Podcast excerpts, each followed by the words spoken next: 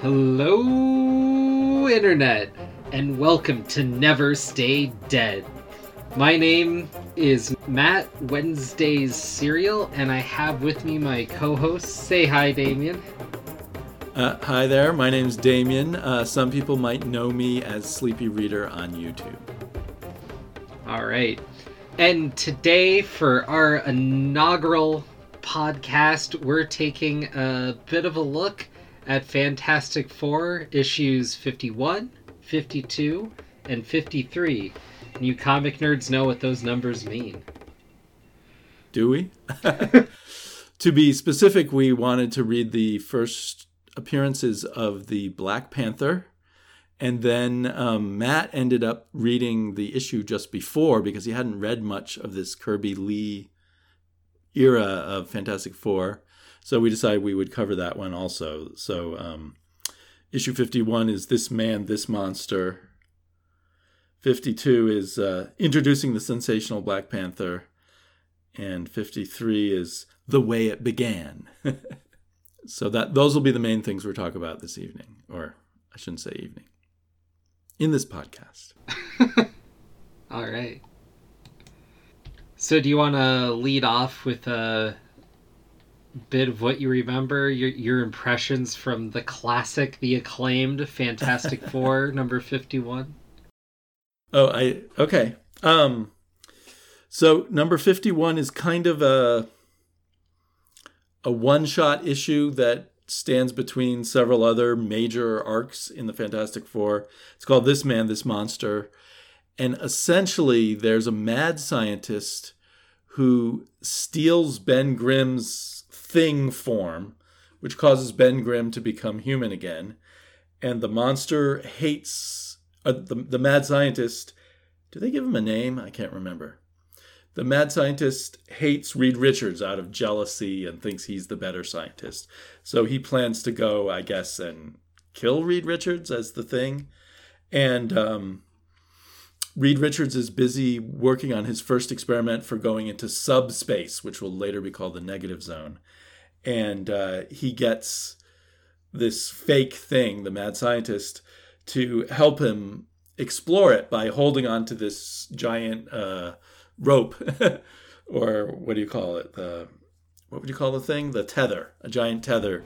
Yeah. Um, that tethers Reed Richards to our dimension while Reed Richards explores subspace. But then the tether breaks and the fake thing, the mad scientist, realizes Reed Richards is a great guy now, and he dives into subspace, joins Reed Richards, throws Reed Richards back into our dimension, basically, and sacrifices himself. And there's also there's a scene where Ben Grimm as a human comes and they don't believe him that he's a human, that it's him himself. And there's also, I think, a, a scene in there of uh, Johnny Storm's college life and kind of introduces his new roommate, Wyatt Wingfoot, who becomes a, an important character for a long time afterwards in the Fantastic Four. Does that sound about right? Yeah, I think that uh, sums up as best he can here. And so, um, you had never read this story before today or yesterday. Uh, what was your reaction to it? I mean, I, I was just kind of blown away. I've heard of this comic before because it's you know one of the most famous. So when we were, I was sitting there looking at reading these Black Panther issues we talked about. It was just right there, and so I just had to jump in. I was like, ah, I've never read this before. I just need to go through this for my own sake. It it has a very iconic cover, so you probably recognize the cover right away. I'm guessing. I did, and uh, what what blew me away is, I mean, there's a lot in here, like a lot of the Kirbyisms, just the way the technology looks, a little bit of the Kirby crackle, the whole deal, the way Kirby does faces, and you can tell the mad scientist is a little off by the way he draws the eyes sometimes.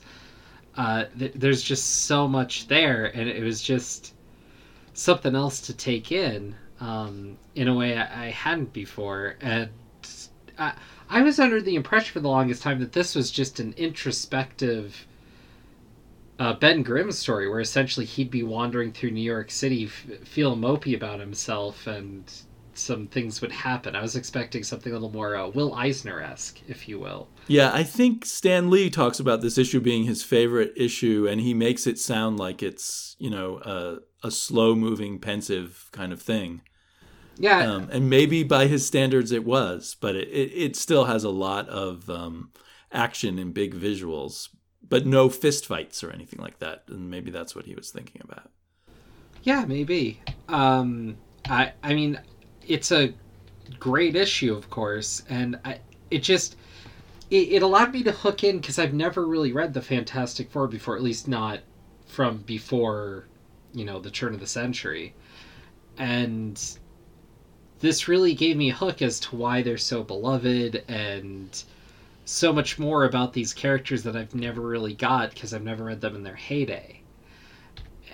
I it was it was really good for me to do this because trying to understand the initial introduction of the Black Panther, you're seeing it through the eyes of the Fantastic Four, and this gave me enough to understand more of who these characters were at the time. And the only part that was like a tough bit to swallow was the way Reed was talking to Sue a lot. Like that was yeah, okay. That in my mind, and I never noticed this as a kid when I first read these in early reprints, you know, 70s reprints. The the huge flaw of the Kirby Lee Fantastic Four is the treatment of Sue Storm. I mean, she is just always this kind of quivering ball of nerves that has to be comforted and protected by Reed Richards. And most often is shown sort of cowering in the background. And it doesn't really fit what you know she's very powerful and so anyway that's if i could change anything about about this 100 issue run of the fantastic four that's what that's the one flaw i see. Yeah. Is that what you meant? Well yeah just the way she's spoken to as well um it, it's all a stay back sue darling i'll take care of it or things like yeah. that yeah um, but I, I mean, th- there's still some endearing moments, and it's interesting to see. What's also interesting to see for me is that the Human Torch isn't really present. He is just away at college, and he is just talking to this uh, Wyatt guy, and he's not fitting in, which is weird to me because my understanding of the older Human Torch is through the eyes of Spider-Man. Uh-huh. Where you know he's this beloved celebrity and everything's going relatively right. right for him compared to poor old Spidey.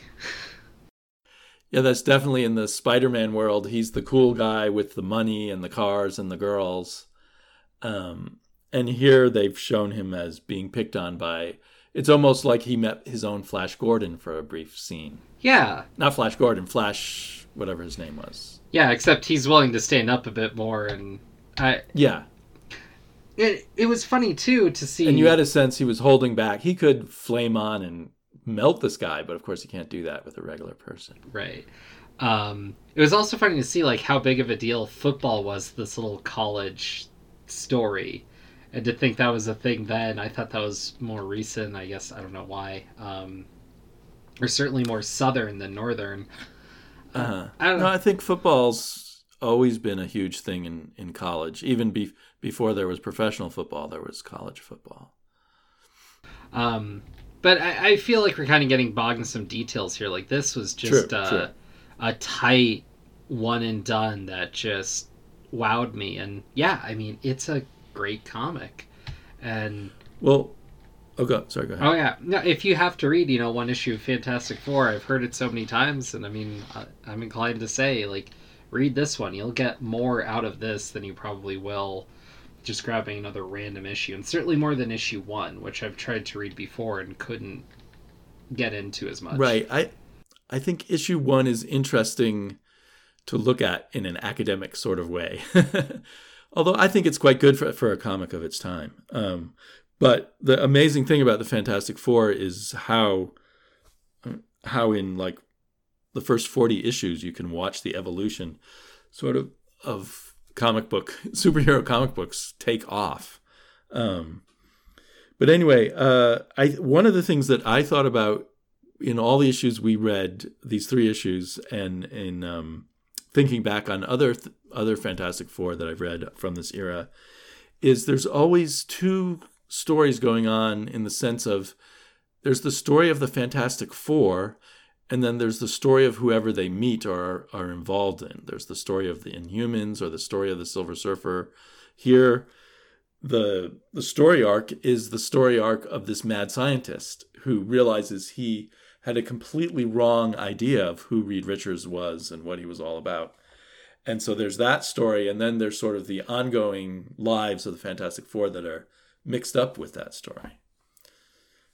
And in the later issues, you know, the the later two issues that we're going to talk about, it's it's really the Black Panther story, but there's stuff going on with the Fantastic Four still at the same time. But you get what I'm saying? Yeah, no, that I mean the main characters, the title of the book kind of take a back seat. They have their moments, but the book's willing right. to focus on other characters, which is a big thing. I'm wondering if that's just symptomatic of the Fantastic Four being Marvel's first family and them needing to kind of build the universe through them.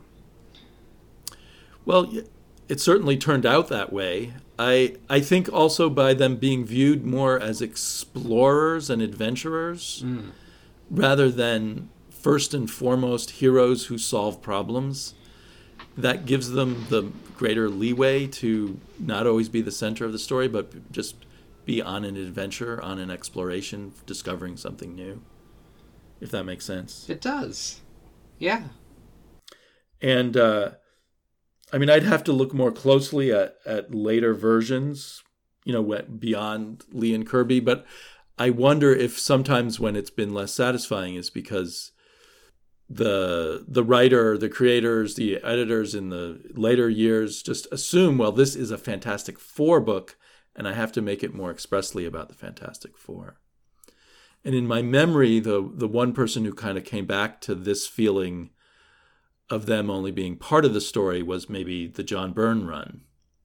But I haven't read every run of the Fantastic Four, so I can't really judge at all. Fair enough. I, I've read a little bit from the 90s, I guess, that didn't do anything for anyone as far as I know.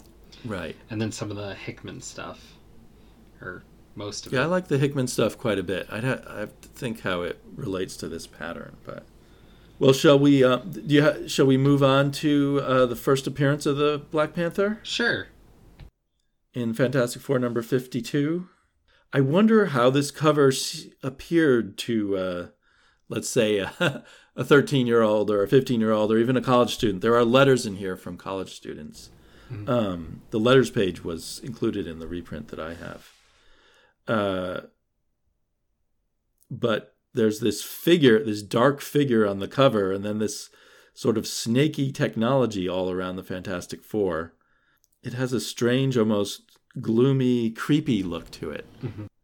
Almost like the Black Panther's like a vampire or a monster stalking them.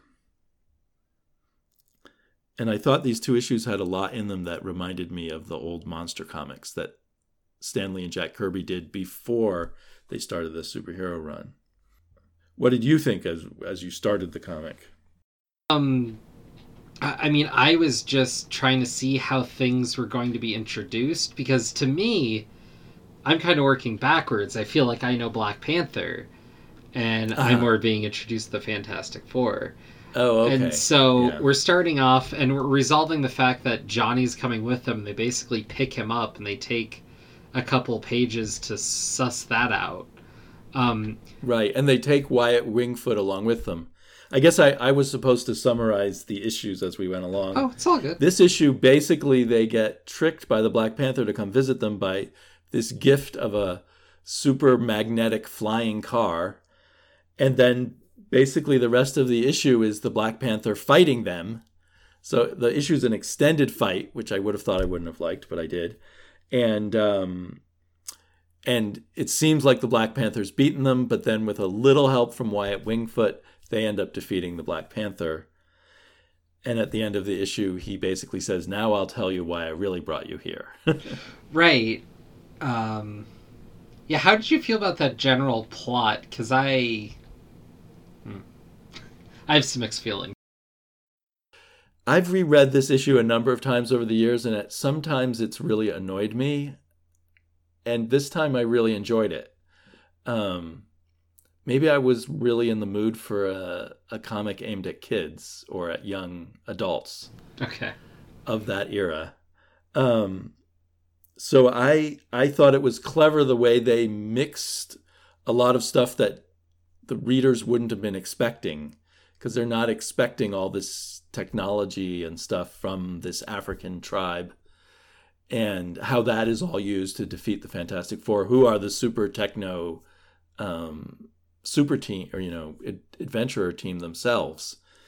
Um, and I felt it played a lot on, and and Ben Grimm makes a lot of references to it, which might be taken as racist, but it played a lot on uh, pulp novel cliches of the early 20th century, mm-hmm. which is what comic books came out of. And uh, people like like I, I was a kid in the 70s, and in the 60s and 70s, all this pulp stuff was being reprinted. All us nerdy kids, along with reading comics, were reading Tarzan novels and you know John Carter on Mars and At the Earth's Core, and I remember reading H. Rider Haggard, She, and other kinds of lost civilizations that you find in Africa kind of stuff. So all of that they seem to be playing against the expectation of this primitive savage society in hidden in Africa and turning turning all of those pulp expectations a little bit on their head. Yeah, well, to those pulp expectations, like, the, we, I mean, I think we all know where that's coming from on some level or another, but What's interesting is this issue in particular is credited with a lot of early influence to the Afrofuturism idea. And hmm. what's crazy about it, especially from a narrative perspective, is you know, this is supposed to be introducing the Black Panther. And we don't really know who or what he is, but um, we find out initially that they're being introduced through this emissary that they meet in New York and he's able right. to pull up this is the 60s he's able to pull up some crazy device that attaches to his head kind of looking like cerebro. Right instead of finding a phone and then waiting five minutes for the operator to connect you across continents or something. Right you know he, he's able to beam this over and talk about it and you have this society that's built on kirby tech so you know it's advanced because right. it looks bizarre. Well, the other thing they're playing on, I think, is Doctor Doom, because Doctor Doom also is the ruler of a country with lots of advanced technology, and he sometimes sends diplomats to New York City. Mm-hmm. Um, so they're playing on the expectation that this is a bad guy. Mm-hmm. And I mean, that's part of it. Is they they kind of have this duplicitous thing where he invites them, then he fights them which I have mixed feelings about because that doesn't actually feel like a Black Panther move in my mind. I mean, this is his first right. introduction, though, so I mean, how can I possibly say that? Um, but the way the character has evolved, this isn't the sort of thing right. he would do. But he's too sophisticated of a person to say, "Hey, I'll get their attention by defeating them." right, but uh, in doing so, you know, he almost single-handedly bests the Fantastic Four he has a reason for doing so that isn't so bad and he never intends on really harming them you know a few bumps and bruises right. it's a superhero comic that well they they don't know that he doesn't intend on harming them but right. we know we realize by the end he doesn't and it it is a superhero comic of the 60s a lot of which depended on a childlike logic of you fight and then you become friends mm-hmm. you know we don't do that as adults but oh or most of us don't. I, I can't think of anyone I fought with, but even if I did, I don't know if I'd become friends with them afterwards. But maybe there's still that cliche of you getting a big bar brawl with someone, and after you've beat the pulp out of each other, you're you're great friends in some movies and such. But anyway, I think it, it was a logic. It, it, it was a logic that only a 12 year old wouldn't, you know, argue with in comics back then, but it happened all the time in Marvel Comics, right? Yeah. I, I think so. And I mean, if you want to talk about representation stuff, you have to remember this was early 60s, right? I think it's uh, 66. Or mid 60s. Or 65. It's looking like 66. But um, yeah. Um, but I mean, I don't even know. I mean, they wouldn't even been thinking of the word representation. right. I, I I'm just saying, you know, with that lens in mind, even now, like, and giving the fact that it's a superhero comic and they fight first and befriend within an issue, essentially, though Right. tightly at the end, and the next issue they're all good. Like, uh, this is pretty forward thinking. This is pretty decent, and it also allows the characters to just be characters and not bogged down by anything like that. And uh, you know, it, it's kind of refreshing to go back and read something like that and not, you know, have to say, well, it was of the time. You know, no, it right. holds up in a certain respect. I just think the character And definitely other than evolved. Ben Grimm, other than Ben Grimm making cracks about Tarzan movies, there's not really an implication that anyone is surprised that there would be an advanced African society. I mean, it's surprising. It's a hidden society and everything, but it's not like, oh, I can't believe they did it or right, anything like that. And of course, another character that they just bring along with very little comment is a an American Indian. The only thing there that we would never do with an American Indian I- now, I think, is say because he's an American Indian, he has special tracking abilities, because that plays on a on a old cliche. Just because you're an American Indian, unless you were trained in tracking, you're not going to just naturally have it because you're an American Indian. At least I don't think so. I, I mean, yeah, but But basically, he's just presented as this cool character who happens to be hanging out. yeah, and I don't know. I, I mean,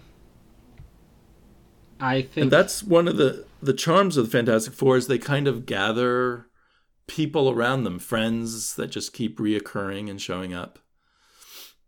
From Wyatt Wingfoot to you know Crystal and Medusa end up just sort of popping in and out, and other characters, I think. Oh, that was something. What did you think of the Inhumans aside in this comic? Well, so that would make a lot of sense to you if you've been reading like 10 issues at this point Okay. because it had been an ongoing thing and clearly they're planning to get back to it and it it's the major plot point for Johnny is you know Mm. from a teenage point of view he's found his true love and then this unbreachable barrier has been set up between them Right. and so that I also think that Jack Kirby just decided to throw it in because there's uh, probably won't be able to find it quickly. When it's introduced, Stan Lee, I think, you know, would get the pages and then see what Jack Kirby had done and have to put it all together, you know, put the dialogue on it. So sometimes I think there's hints in his caption boxes that he's a little surprised. Oh, what's going on here? I'll have to figure it out. So he says, now, now, lest you think we've forgotten about them, let's briefly turn our attention to the remote mountain fastness of the other side of the world. Um, I almost feel like he's a bit chagrined that they show up. And then when we leave them, he he says, and that frantic one is all we'll see of the Inhumans this ish. We just wanted to whet your appetite a bit. Um, so who knows what Jack Kirby was thinking? I think is what's really going on there. And then Stan Lee's like, okay, well we've got them, and we'll. But so I think for Jack Kirby, it was an emotional point for Johnny to sort of let's not forget about this tragedy that's going on in Johnny's life that we plan to come back to eventually. And or maybe we just think the uh, the hidden land of the Inhumans is so cool we keep wanting to show it again. right. Although I don't think they showed Lockjaw, who's my favorite Inhuman. Can't have it all every ish. You can't have it all, every ish, right? And a typical thing of Jack Kirby and Stan Lee comics, and I don't know if it's maybe it's the same in the John Romita Spider Mans, is everything wraps up really quickly on the last page. Hmm. and it it's probably a result of and maybe many of our listeners know about the Marvel style of writing where the the artist at best went from a rough plot, drew out pages, and then the writer had to come back and sort of fill in the dialogue and make the whole story make sense. And so I think often the artist would get near the end and say, uh oh, time to wrap things up. and so a lot of wrapping up would happen on page 20 or 21 or whatever the last page was. So did you you had mixed feelings about the long long fight that took up most of the issue? It was more the fact that the Black Panthers being duplicitous that gave me Right. pause. Um, but eh, all's well that ends well, I guess. I, just it, it felt bizarre to me Yeah. the way I understand the character. Right. Well, as someone who's so intelligent and so educated and all of that, you would think he could have found a much better way to make friends with the Fantastic Four. But I think just a lot of things in comics of this time exist as excuses for action scenes. And in this one, the you know, it was an excuse for Jack Kirby to make up all these different traps and tricks and stuff. And this time when I read it, I think other times I've read it and felt a bit bored by this part, but this time I kind of got in the spirit of it. Hmm. and you know, part of it was I was reading it on a digital device this time and I was zooming in panel by panel and it was a lot of fun just to look at what was going on in each panel. Even with all the dialogue balloons, there's lots going on in the, the drawing parts too. Oh yeah, and there's a lot of fun just sort of quippiness from you know Stan Lee's version of Ben Grimm and stuff that uh, that appealed to me. There's you know sometimes I'm not in the mood for it, sometimes I'm in the mood for it. all right. Um, do you have any more on fifty two? No, no, it was kind of a setup really. The I suppose the meat of the story is 53. I think so. Do you think you can sum it up? Because I feel like this was a much more uh, meandering issue. Right. So 53 involves uh, the Black Panther throws a party for the Fantastic Four and tells them his backstory of how when he was a boy, his father was killed by this evil scientist slash plunderer named Claw, who's after their magical, not magical, but super science adamantine, uh, uh, vibranium that could make his uh, sound technology unbeatable. And um, Claw kills his dad and he manages eventually to fight back against Claw. And it's at this point I'm a bit disappointed to discover that this advanced Wakanda as an advanced nation really has only existed for 10 years. And that I had trouble buying into. So they were basically a more standard African nation until um, Claw killed his father, and then he traveled the world and went to lots of universities and used the vibranium to make a lot of money and build all this technology and stuff.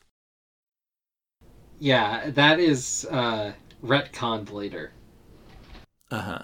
Because it makes a lot more sense that he's part of a long line of an advanced civilization, but he's like its pinnacle or something.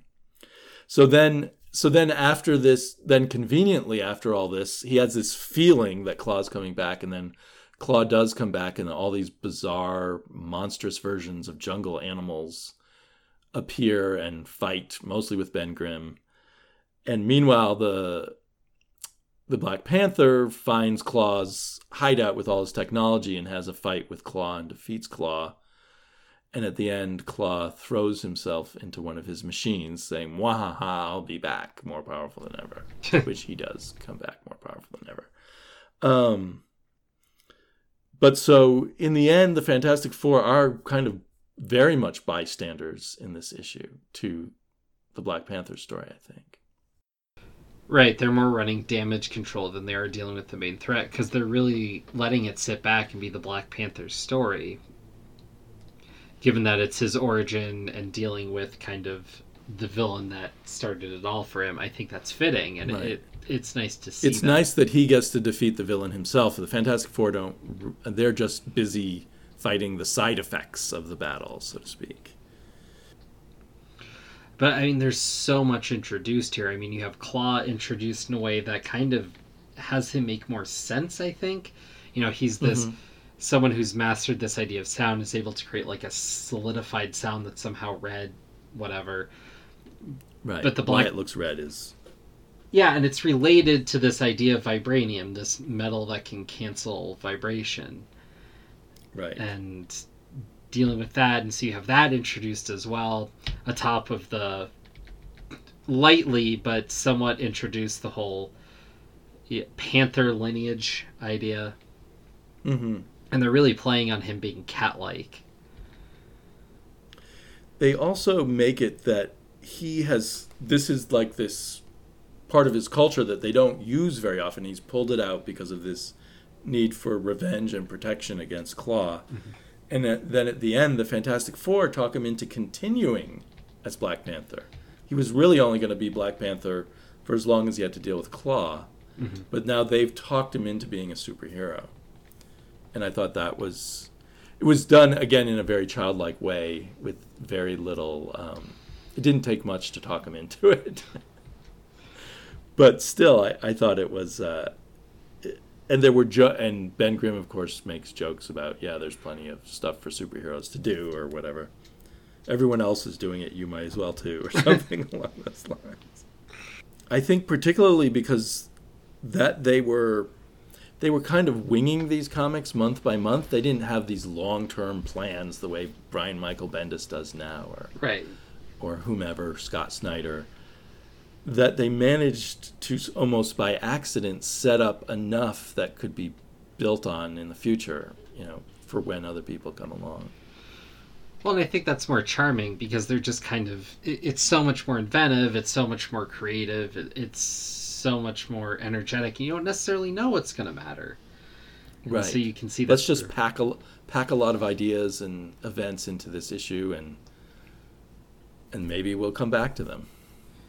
Yeah. They could even have decided never to come back. They did come back to Claw, but they could have never come back to him, and no one would have noticed, I suppose. That's true. Even though he threatens to come back, I'm sure many a villain did that and then didn't come back if they weren't, if they decide later they weren't a cool villain. Right. Yeah. I prefer Claw looking more just like a mad scientist or whatever he is than later when he has a big costume and Well, it's not just a costume. It's like his face is like a toy, Right. and it, yeah, it's. All, I guess he's not human anymore. He's just made of sound himself, maybe? Yeah, I'm not sure. but it just doesn't. It doesn't have the same impact. That big spread with Claw's face, with Right. the technology, um, and he has that kind of safari hat on.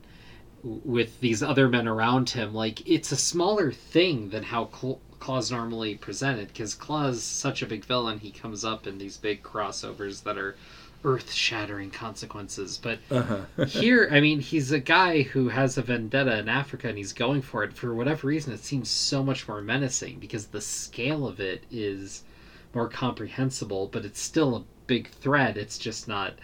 Well, is the world going to end? Of course not. Right. Yeah, it's more. It is more menacing because he's a guy who's willing to kill a whole village to get what he wants, and killing a whole village is somehow more menacing than threatening the world or whatever. Right. In a way, more personal, and it's very personal here. And I, I felt like I could feel the young T'Challa's, you know, emotions over trying to, you know, deal with the fact that his father was killed in front of him when he was a little boy The- still all wrapped up in kind of a children's comic. The standard, you know, mode to being a superhero. it's interesting how he had a cape back then, a cape that the Black Panther did, a cape that went over just one shoulder, and they I assume that you they, that never really came back, did it? I. I mean, I know it was lost somewhere along the line, but Uh-huh. I, I think it's So so part of the backstory here is that Matt has read more of the what the 2000s 98 Black to Panther than I have. yeah I, I mean i haven't read everything but i've read a chunk and so And I've really just read the Fantastic Four appearances and Avenger appearances, and then um, and then the stuff about him in the early '70s and the mid '70s. The uh, the famous Don McGregor run and the Jack the later Jack Kirby run. That's really bizarre.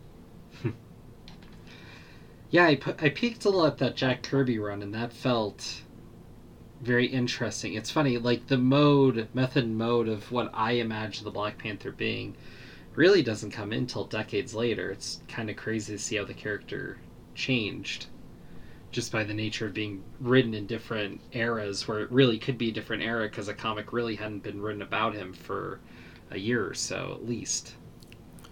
Right. Well, but I think Jack Kirby, when he came in, he totally ignored what Don McGregor had done and just said, okay, I'm just going to make up some wacky adventures and put the. and make the Black Panther an adventurer.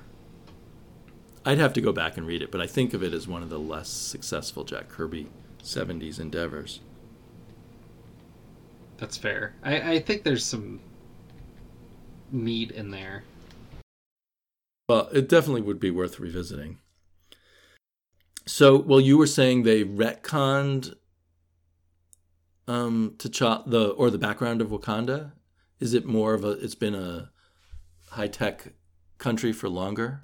I, yeah, with varying levels of how that's interpreted, because the Kirby tech idea, I think, fades away, and it's more based on the idea of vibranium overall.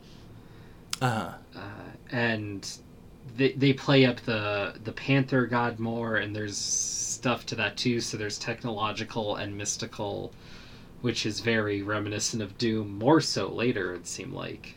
Uh-huh. Is it is T'Challa still a uh, technological genius? He is, but uh, he's not considered. I don't, if I remember right, he's not considered to be the genius his father was. Like, he's not what his father was in literally every capacity, and so he's always trying to measure up. Interesting. Metaphorically, the later comic book creators are trying to measure up to the early ones, but uh, that's probably not what they're thinking of. Yeah, no, but I think that's an element that's interesting. So, well, I did you have more on this? I, I was going to mention the other one that I read, even though you didn't read it. Oh, go ahead. I. Uh... So there's an issue of the Avengers, which I I'm just going to guess that it took that it's from about 19.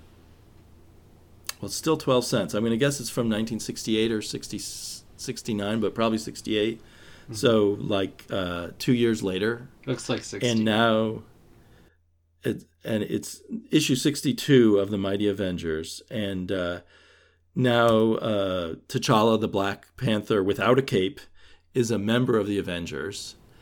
and in this issue, they don't know very much about him, but um, the the small group of the Avengers, it's it's just four of them, are trapped in some icy mountain, and the Black Panther calls his personal uh, computer guided uh, air vehicle to come rescue them. Um, and of course, that's a bigger technological deal back in 1968 than it would be now. But um, so they're shocked that he has this technology, and then because they were, they were already in Africa, he brings them to Wakanda, where they're immediately attacked by T'Challa's uh, subjects. And eventually, it turns out that his friend, who he left to sort of take care of things while he was off adventuring with the Avengers, has decided he wants to be king and he's gained the powers of the white gorilla. And so he has a big fight with this white gorilla guy and defeats him in the end. So, and it feels like an attempt. It, this may be the next attempt to touch back on on uh, the Black Panther's sort of background as a ruler of a kingdom and, and issues that might exist in a kingdom. Uh, so I assume that later writers would have uh, got more into the politics of Wakanda and such. And so the, the, the big question in this issue is whether it was a good idea to go off and leave his country to, to be a hero for the whole world and for all all nations of peoples rather than just take care of his own nation. So I enjoyed it a lot, but anyway, it makes me want to continue to follow the evolution of the Black Panther's portrayal. Yeah, sounds interesting. I mean, he's been here and there. He just rarely seems to be able to hold down his own book. Right. Yeah. You kind of maybe. I mean, it sound. I gather vaguely from other comics where he's appeared that they've tried to build up more of a uh, a supporting cast for him in Wakanda. Mm-hmm. I wonder if it it depends on whether you can create a supporting cast that's memorable and stuff of his own for a long time he was just used as a member of the Avengers. Right. Other than those brief times he had his solo books during the 70s. But I think, I mean, he, he's kind of found more of a niche and been around here or there. He's interacted with a lot of characters, so Right. And he, he has his own ongoing series now, which I think has been quite successful, especially in trades. I often see it on the top 10 lists of trade sales. Um, written by Ta-Nehisi Coates, if I'm pronouncing his name right, who was not a comic book writer before doing The Black Panther, but a well known um, essayist, I think, on African American issues. right, So, which is interesting. yeah. And of course, the Black Panther is not an African American, he's an actual African. Right. which is also interesting. And I don't know if people have have ex, you know dug into the history of Africa and, and all the issues there. But um, so uh, I assume at the point that we are recording this, you have not yet seen the Black Panther movie. I have not, and I'm And assuming do you, you plan haven't. to see it? I I have not. I don't go to many movies in theaters at all lately. Um, Right. So my first assumption was I would just wait until it came out on DVD, but I don't know. Maybe I'll be tempted. I mean, I am hearing good things beyond the hype, just from people who've already seen it and thrown up videos on YouTube. Yeah, I mean, I've heard good things. I plan on seeing it soon. It should be a good time. Here's hoping. But I, I am getting inspired to hopefully go back and read a little bit more Black Panther, and I've been kind of been meaning to reread Priest Run for a long time because it's been several years, and there was moments and points and arcs in that story that were more grabbing than I've read since in different aspects um, Uh-huh. playing with the idea of financial markets and how that would affect global politics and other bizarre, complex issues. And I don't know. I, I thought it'd be a fun book to go back and reread just because it's just a good run in its own right. Those issues do make sense. When you first say them, I don't imagine they would make good comics, but maybe they can. and everything I read by Christopher Priest, I've enjoyed reading, so he often pulls off stuff that I don't expect him to be able to. He's one of my favorite authors, and I, because of this run in particular, I went and started grabbing up a lot of his work until I reached the point where I started finding all of his stinkers. Well, and he also has, uh, before he was even called Christopher Priest, a big backlog of kind of Marvel, mediocre Marvel hack work during the during the weaker period of the '80s for Marvel. I think when he was Jim Owsley, he wrote Conan comics that weren't very exciting to me. He uh, he did Wolverine and Spider Man, which was a big book. That was mentioned. When was that?